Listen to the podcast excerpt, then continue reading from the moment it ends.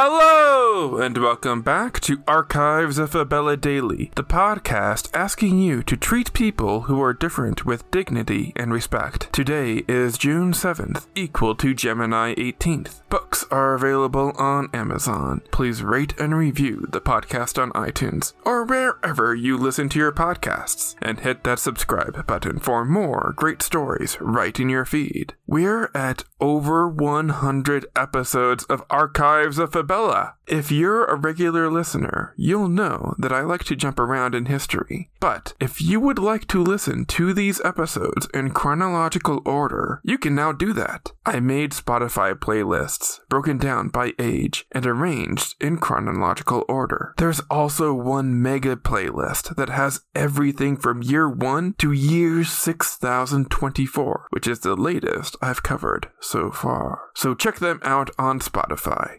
June 7th, 1892 is the date Homer Plessy is arrested for refusing to leave his seat in the whites only car of a train. He lost the resulting court case in Plessy v. Ferguson. In the magical wonderland of Fabella, the villainous Bloodborne Empire began their devious crusade against LGBT rights. I'm Dylan Foley, and this is Archives of Fabella.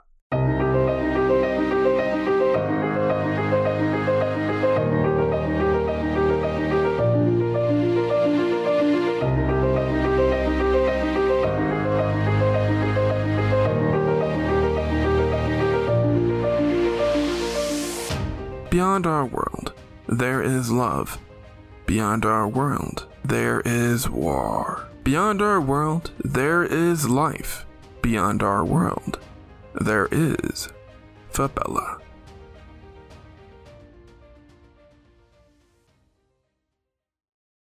Gemini 18th, 5892, FY, Fabella year, equal to June 7th, 1892, AD, Earth year.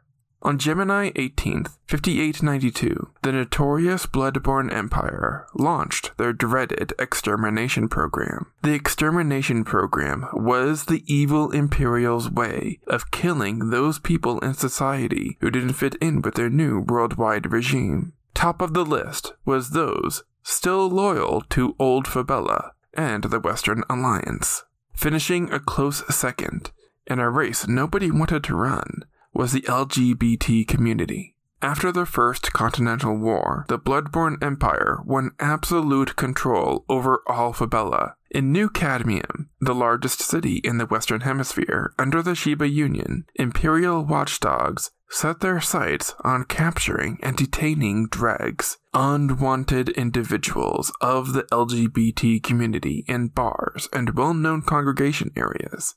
In an investigation that began in Gemini of 5892, Imperial soldiers with the extermination program grilled a number of prominent witnesses, asking bluntly, Are you, or have you ever, been attracted to the same sex? These soldiers were given permission to slaughter anyone. They let the rumor slip out to the public that a person could save themselves by offering up a list of others.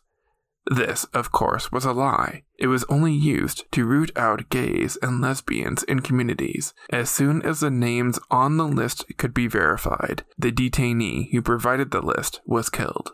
Lily, a member of the Sentinels I covered in my Gemini 15th episode, resisted the extermination program and tried to fight back with a small band of rebels. Every one of the rebels fighting against the extermination program were slaughtered. Lily, who was immortal and could not be killed, was jailed in the bloodborne capital of Shadowmere and exposed to near constant torture. The extermination program specifically targeted those in the artist community to verify their sexual background and family life. Some of the writers, directors, artists, and actors used synonyms to continue working or married someone of the opposite sex to act as their spouses to avoid persecution. The extermination program was present throughout the domination age and well into the resurgence age in Fabella. It was only successfully cancelled when all of Fabella was mostly liberated from the Bloodborne Empire in 5970 though it still existed in the national boundaries of the Bloodborne Empire, a border flying airbase until the end of Fabella itself.